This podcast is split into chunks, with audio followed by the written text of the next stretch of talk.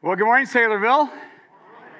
If you have a copy of Scripture with you, you can find the last chapter in Matthew, Matthew chapter twenty-eight. Matthew chapter twenty-eight.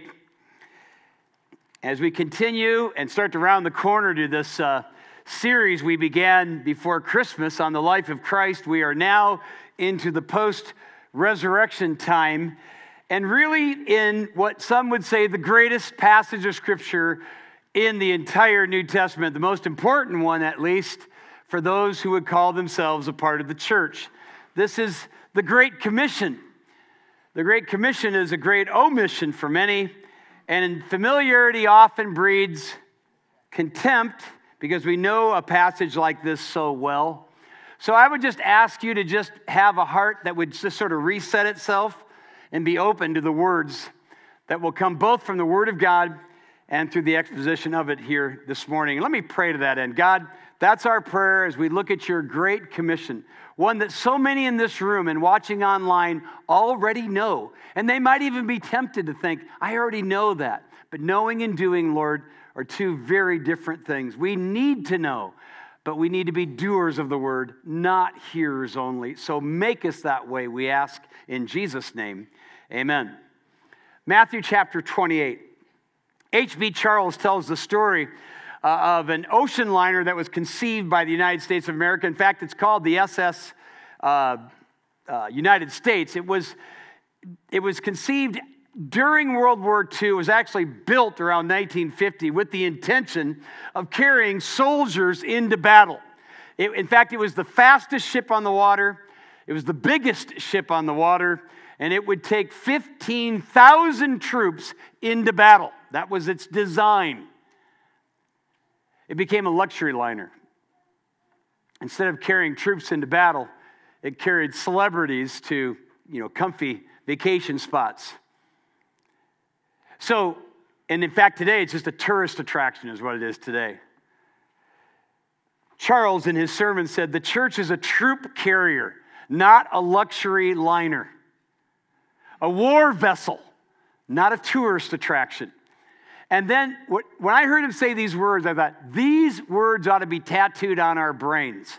The last command of Jesus should be the first priority of the church. That's the one I want you to memorize. The last command of Jesus must become the first priority of the church. What is the last command of Jesus? It's right here. Let's look at it again with fresh eyes, shall we? Beginning in verse sixteen. Now the eleven disciples, minus Judas, who is off himself, and he's gone to his destination, went to Galilee to the mountain. That would be Mount Olivet, according to Acts chapter one, the very place where Jesus will return. Uh, and so that's where they came. They saw him, verse seventeen, and worshiped him, which is what you do when you see the resurrected Jesus. Amen? But some doubted. And Jesus came and said to them, "All authority in heaven and on earth has been given to me. Go, therefore, and make disciples of all nations, baptizing them in the name of the Father and of the Son and of the Holy Spirit, teaching them to observe all I have commanded you. And behold, I'm with you always to the end of the age." Now, try to picture the scene, if you will. Jesus has lived, he has taught, he's done miracles, he has suffered, he's died, he's risen, he's revealed himself alive, like we saw last week in Acts chapter one. For like a month and a half, forty days. He's cleared up all of Thomas's doubts. He's restored Peter from his denials. And he's taught on the kingdom of God. And as we saw last week, he gave his disciples through these forty days motivations to be witnesses for him. The proof of his resurrection, the promise of the Holy Spirit, and the, and the accompanying power that would come because of the Spirit's work in their lives and in ours to be witnesses unto him in Jerusalem and Judea and Samaria and to the othermost parts of the earth. So if the last command of Jesus must become the first priority of the church. What is that command? I would submit to you that it's more than just giving the gospel. It's more than just witnessing. The command is to make disciples of all nations. That's the command. That's the imperative within the text. The others, going, baptizing, and teaching, are participles. They, they sort of like their tentacles. They, they fan out from, from making disciples. And they are commands sort of implicit within the bigger command to make disciples. But here's the question that we want to pose. How does the church, and we could add, how does the church at Saylorville make disciples? Our motto, more people, what? More like Jesus. How does that's that's making disciples. That's what that is. And how does that happen? How does that happen? Well, let me submit to you that the first way is by relying on the power of Jesus. By relying on the power of Jesus himself. Now, you see there in the text that they come together, And, there, there, there's, and there's, there's bunches of them, and some doubted. Do you see that? Isn't that? Do you get? Do you kind of scratch your head when you read that? Some doubted. What a great group to start with. But if you really compress all of the accounts, Matthew, Mark, Luke, John, the book of Acts, and even First Corinthians fifteen, there's probably, this is probably the scene where not just the eleven, but there's five hundred plus here. They're all Jews. They're all, they've all become followers of Jesus. They're all gathered together. They've seen the resurrected Jesus. They're worshiping him. But in a group like this, it makes sense that some would doubt.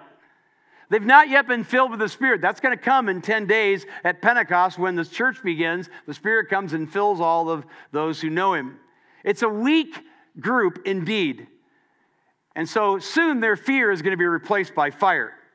What I want you to see is when the Great Commission, and I'll come back to that, that's what this is, really begins in verse eighteen. Don't ever start it in verse nineteen where it says, go therefore and make disciples of all nations. It starts in verse eighteen where Jesus says, all authority in heaven and on earth has been given to me. That's, that's the beginning. How do we make disciples? By relying on the power of Jesus.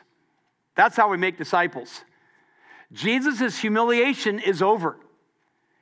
He has reclaimed his sovereign authority. That's the word here. It's the Greek word exousia. It literally means power. And we like that word, don't we? Power over everything, heaven and earth. I, as I was studying this, I thought of Jonah. If you're familiar with the story of Jonah, God gives him a command. He runs the other way. He's going the opposite direction. He's on the Mediterranean. God causes a storm to take place. The, the place, the, the boat's about ready to be swamped. The sailors are calling out to their false gods. They wake Jonah up from his stupor, and they say, you know, you need to cry out to your God. By the way, who is your God? And Jonah goes, well, I'm, you know, I fear the God who made the heavens and the sea. What? They suddenly realize he's the God who has authority over everything. No wonder they freaked out. Authority, power. Jesus has it. Can I get an amen? And he's giving it to you and me. We're in his name. We go in his authority. Now, in the Nimmers family, our claim to fame for many years was our my brother Larry, who was an N F L referee for twenty-three years. And, uh, you know, in his twenty-three years, he interacted with a lot of multi-million dollar football players. I mean, making tons of money. And they he was not always popular with them, with, with his calls that he made. I mean, some of these guys, some of these guys would act like little petulant children, crying and complaining and, you know, that bad call. And I love it. If you look at these pictures, look how calm my brother looks in all these pictures. I'll tell you why he's calm. He knows that they have the money, but he had the authority. He's the one who made the call. He's the one who made the last decision. He's the one they had to come underneath eventually. Let me tell you something. We make disciples, not based off personal charisma or money, but by authority, by exousia, by the power of Jesus Christ. By the way, when you get into the guts of the Great Commission in verse nineteen where he says, go, and then he has a word that's an antecedent. Go what?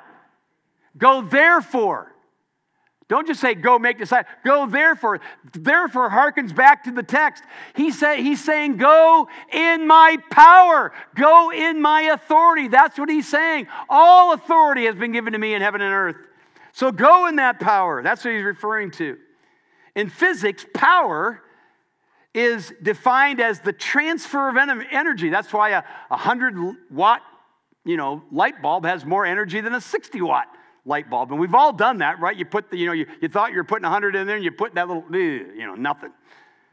So the idea, our energy, our power, our authority in making disciples, listen to this, comes from the transferred power of Jesus Christ to us, in us, and through us. This is how we go. This is, how, this is how we pray. If you ask anything in my name, that's, that's saying in my power, I'll give it to you. This is how we serve.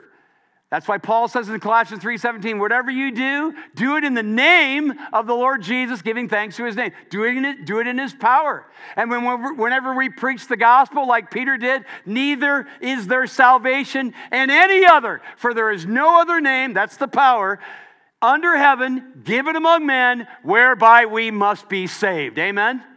That's power. That's power from on high. Power given to us. And if we're going to make disciples at Saylorville Church, the Engage Network, and in this world, we'll do it by relying on the power of Jesus, going in his authority, and we'll make disciples. Secondly, how does Saylorville Church make disciples? By going.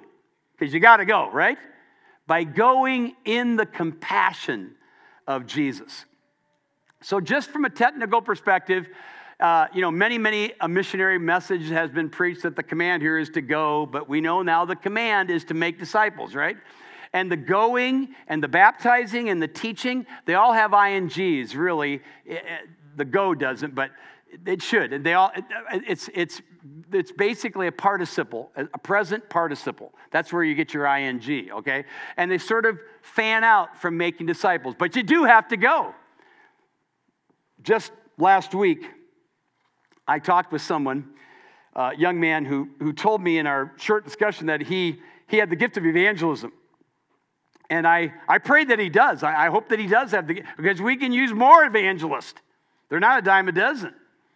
But if it's true, as I said to that young man, then there should be evidence. If you have the gift of evangelism, there should be people around you coming to know Jesus as their Savior, right? If, if you tell me that you have the gift of hospitality and you never have anybody over, I'm sorry. I don't believe you. Uh, if a man calls himself a disciple maker, but isn't going, isn't interacting with lost people, doesn't see anyone come to know Jesus and bear fruit, well, I'm, I'm, I'm thinking it's probably not really true. There's good news for all of us here, though. This is a command. This isn't a gift. The command is to make disciples. He's not saying, those of you that are gifted, go out there and do it. I get it. A lot of you think, well, the church is built on a bunch of specialists to go out there and do it. That's a lie. Don't believe that. This is incumbent upon all of us. It's a command. And if God commands you to do it, he'll give you the resources to do it. He's already given you the authority in his person. He'll give you the resource in his Holy Spirit and the knowledge. You put it all together, you can make disciples. If we are to make disciples, we have to be a going church. Just uh, uh, a woman came to me right after we sent the legend himself, Chuck, to clean, uh, to help start our sixth church in the Engage Network in North Ankeny. And uh, one, a woman in our church came over and she had tears in her eyes. It was kind of a hard day because Chuck was leaving. And uh, and uh, and she said, but you know, he so encouraged me. Whenever he taught on evangelism, my thought was, I can do this. I can. I thought, yes. And let me just tell you something. That was a couple years ago. That woman just last week sent me a text, and then we talked, and we interacted. She had been praying for opportunities, which, of course, if you pray for opportunities, they'll come. And uh, and then was studying the the Word of God in some particular area, and then she runs into a woman who's struggling, not a Christian, struggling in the very area she was studying. She began an evangelistic Bible study. She's close to being saved right now. Let me tell you something. What is this woman doing? Is she acting upon her gift? No, she's obeying a command to make disciples. That's what she's doing. And she's going to make it happen, right? The word go speaks of intention. It speaks of determination. It speaks of direction. It speaks of direction. So let me ask you, where are you off to? No, really, where are you off to? When you get up in the morning, you go, I mean, you say, well, I'm off to work. I'm off to fulfill my desires, my aspirations. If your desires, your aspirations have a period that have nothing to do with making disciples, then your priorities are not where they belong. You can still do your work. You can still interact with people. You can still enjoy life. We're not su- supposed to be a bunch of prudes around here. It isn't as if God doesn't want us to enjoy life. But in so doing, you make disciples, which is what one of our core statements says. Just the other day, my wife and I have been working with a young couple, so precious. We love them dearly. They're not Christians yet. They're coming so close. They're, they're interested to comprehend what it means to be saved. We were ready to have that Bible study, and suddenly a bunch of stuff came, just crazy stuff came into their life, and we had to postpone the study. And I all I could think of was First Thessalonians two, verse uh, eighteen, where the Apostle Paul uh, says to the Thessalonians, I wanted to come to you time and again, but Satan hindered me. Have you ever read that? The word hindered is a Greek word which means to cut off, which is what he strategically does, mil, you know, from a military perspective. It's a military term. He cut us off. And I thought, I'm, we're getting cut off. I thought, we're getting, honey, we're getting cut off from this couple we love. We want to come to know Christ. But as soon as I was starting to get discouraged, I got excited. I thought, that means I'm in the fight. I'm more than a conqueror through him who loved me. Amen? And I have the authority of Jesus Christ in me, within me, and upon me. And so I'm determined. And by the grace of God, this couple will come to know Jesus. That's my prayer. Jesus was a goer, wasn't he? Even in the midst of it, you see, Mark's gospel is frenetic. He's going, he's always, immediately, immediately, immediately. You read that word all the time in Mark's gospel. And you see in chapter one and verse thirty-eight, he says to his disciples, let's go. Let's go. Let's go to other towns. I, I got to preach there. You see this determination in Christ.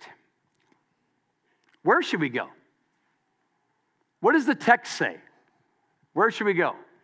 Go, therefore, make disciples. There's the command of what? All nations.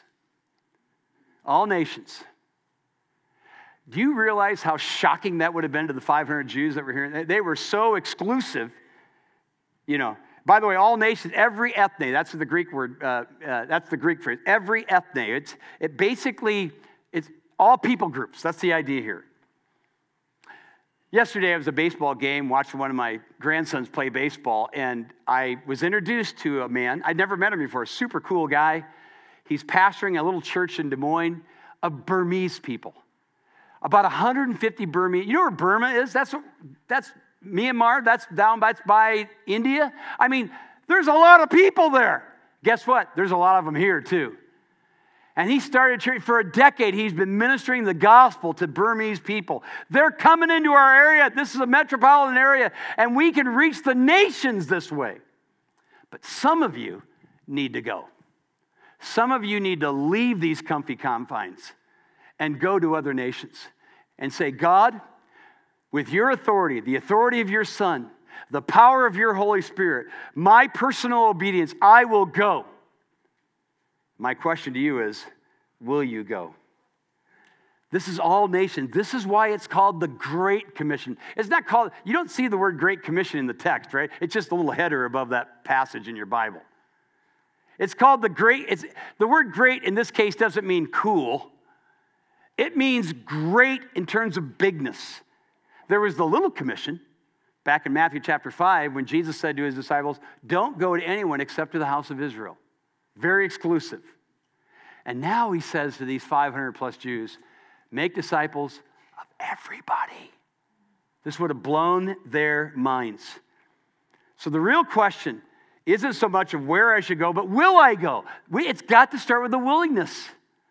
Missiologists back in the nineteen nineties conceived for inspiration, and, and rightly so, inspiration purposes, what they call the ten forty window. Many of you have seen this.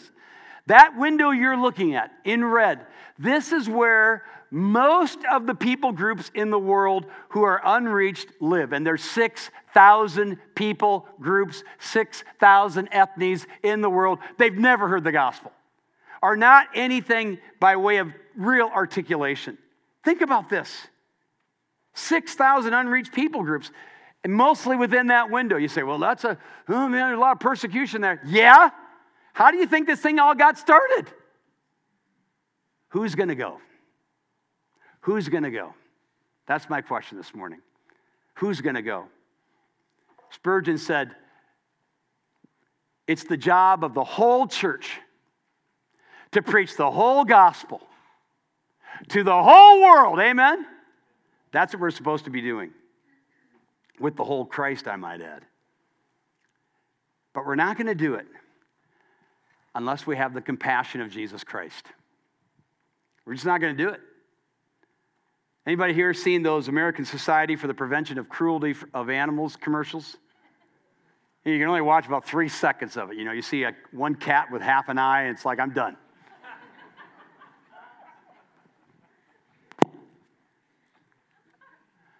What if you could see? What if you could see the very condition of the souls of the lost people that you are nearest to right now? What if you could see?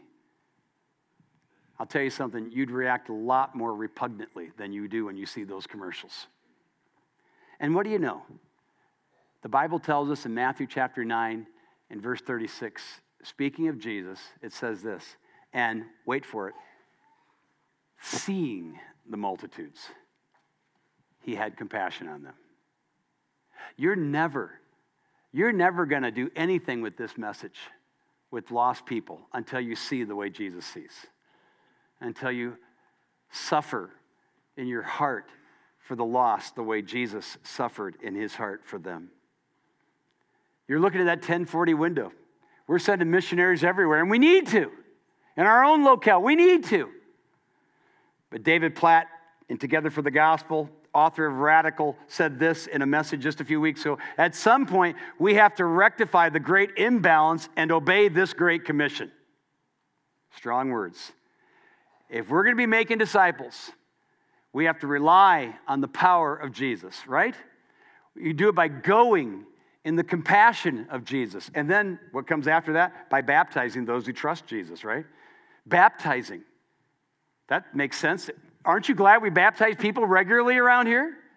That is the evidence that, pe- that, that gospel work is happening, that disciple making is occurring, and it must continue.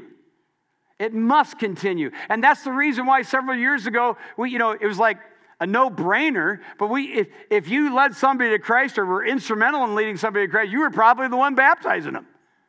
There's nothing in the Bible that says only the pastors should baptize the people getting baptized. Nothing. Doesn't say, well, only guys should. Doesn't say anything like that. But here's the deal. If we're going to be making disciples, we need to be baptizing those who have trusted in Christ. And if you're here this morning, you've trusted in Jesus, and you've never publicly identified with his death, his burial, and his resur- resurrection, you must do so. That's where it begins if you're a true follower of Christ. And he says, and, and, and he says, in the name, baptizing them in the name. You notice it doesn't say in the names. Have you noticed that? It's singular. This is why God is one. This is why our, our, our orthodoxy, our theology is right. God is one, and this speaks of his unity. And in the mystery of all, he is a multi-personality God, Father, Son, Holy Spirit. Amen? One God, three persons. And we often say for, for salvation, because in baptism, we are recognizing our triune God's work across You know, across the Godhead in our salvation. We often say the Father selects, that's an eternity past, right? The Son saves, which took place at the cross, and the Spirit seals, which happens when you trust Jesus, on the day you trust Jesus, right? And all three members of the Godhead are, are at work, were at work, are at work in salvation, and we recognize it every time we baptize somebody. So, by baptizing those who trust him, by teaching disciples to obey Jesus. Look what he says here again. Baptizing them in the name of the Father and the Son and the Holy Spirit, teaching them to observe all that I've commanded you. Now, the word disciple and the word teaching, this it's the word mathetes, okay? Uh, that, that word is a powerful word. It means it, it, it, um, it means learner. It means apprentice. So think apprentice when you think of being a disciple. If you're a disciple, you are an apprentice of Jesus. You are a learner. And you need to know what these five hundred people were thinking when they heard this, when they heard this command to teach them and to disciple them and to make disciples. Every one of them would have been familiar with the phrase, follow the rabbi. That's the that's that's you remember when Jesus is going around, he, he sees Peter, James, and John, they're mending their nets. He says, follow me. And I'll, I'll tell you what, I'll make you fish in a different way for people. And they're going, he's telling us to, uh, we haven't even been educated. Okay, we'll go. And they do. When Jesus said you're going to make disciples, they would have thought about following the rabbi. Rabbis in those days would, if they saw somebody, they saw a young man who they could tell he had all the makings of being a rabbi himself, they would say it was the greatest compliment you could confer upon a young man. They would say, follow me. And what they would do is they didn't just go to, to a university or to a study and start reading. They did. They memorized, they memorized huge, voluminous passages. All, I mean, great sections of the Old Testament they would actually memorize. So there was definitely study involved. But when the rabbi said, follow me, he literally meant that. They literally followed the rabbi. They they, they would follow him. They, they, the dust would get all. They, they thought it was a blessing to get the dust of the rabbi on them. They would eat what he ate. They would go where he went. They would do what he did. That's what a disciple does. We have raised up in the twenty-first century a whole generation of hearers, not doers. And this is why James, almost with foresight by the Spirit of God, said, be doers of the word, not hearers only, what? Deceiving your own selves. Have you ever read that? That's the last. Because you never deceive anyone else until you deceive yourself. And if all you do is hear, all you do is learn, all you do is stuff your head with more knowledge, and there isn't any character development, there isn't any service, there isn't any doing, there isn't any evangelizing, then you're just you're you're just lying to yourself. You're not a disciple. We part of being a disciple maker is teaching others with the idea of being genuine apprentices for Jesus Christ. Amen? And finally, how does the church make disciples? By relying on the power of Jesus. That's the foundation of it all. By going with the compassion of Jesus, by baptizing those who trust in Jesus, and by teaching disciples to obey Jesus. And finally, by resting in the presence of Jesus. Behold, say it with me, I am with you always, to the end of the age, right? Back to the legend himself, Chuck DeClean. Chuck preached on this passage many years ago. He his favorite part of this passage is this part right here. Because Paul, or Paul, or Chuck rather, pointed out that in the Greek, the, the word I, I'm with you always, the word I is emphatic. It's at the, it's at the beginning at, of the sentence. It's emphatic. So I am, that's Jesus, right? He's the I am. So literally the Greek reads like this, I with you am.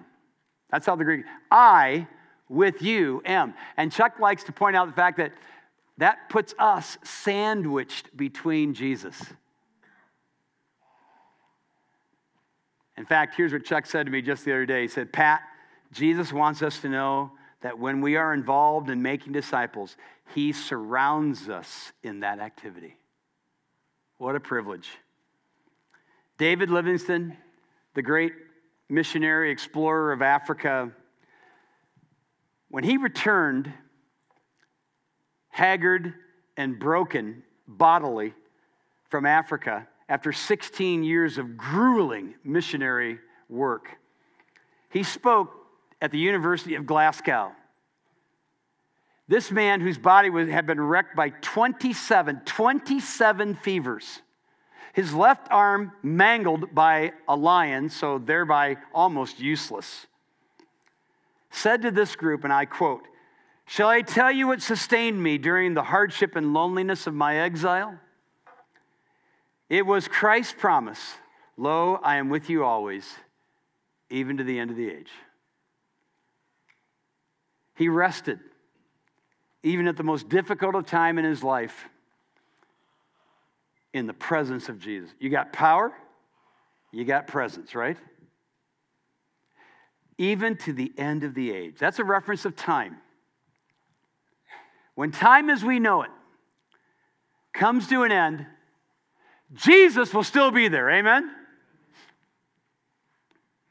My wife, who was sitting in the first service, I did not get her permission. So let me tell you something. I told this with fear and trepidation.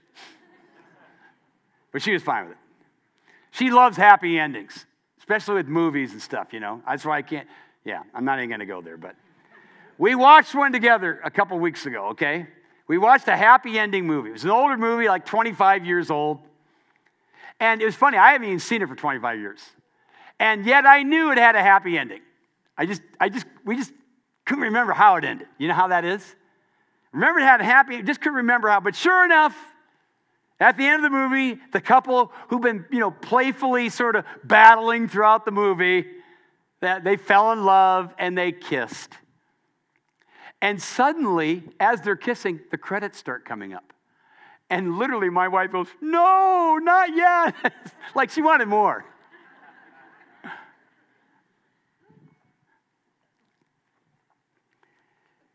In the end, when this world is completely reclaimed by King Jesus, and the lover of our souls embraces us, and the end of all time comes to pass, the credits won't come up because the show will go on. Because love will go on forever. Until then, dear disciple of Jesus Christ, let's make disciples. Will you pray with me? Our Father in heaven, we love you and bless your name, and we have heard your commandment through your Son. He has all power, all authority is his. We believe that. And we also believe, Lord, that we go in that power and that authority. I pray for those here who have never repented of their sin and placed their faith in Jesus. They've never received the power of the gospel, the power of forgiveness, the exhilaration of knowing that they are a child of God, and that's you. If that is you, my friend, right now, repent of your sin and place your faith in Jesus who died and rose again for you. And then, God, I pray for those, and I especially pray for the young people. I especially pray for these graduating, graduating high schoolers and collegiates. God, they are at the very beginning of their adult life.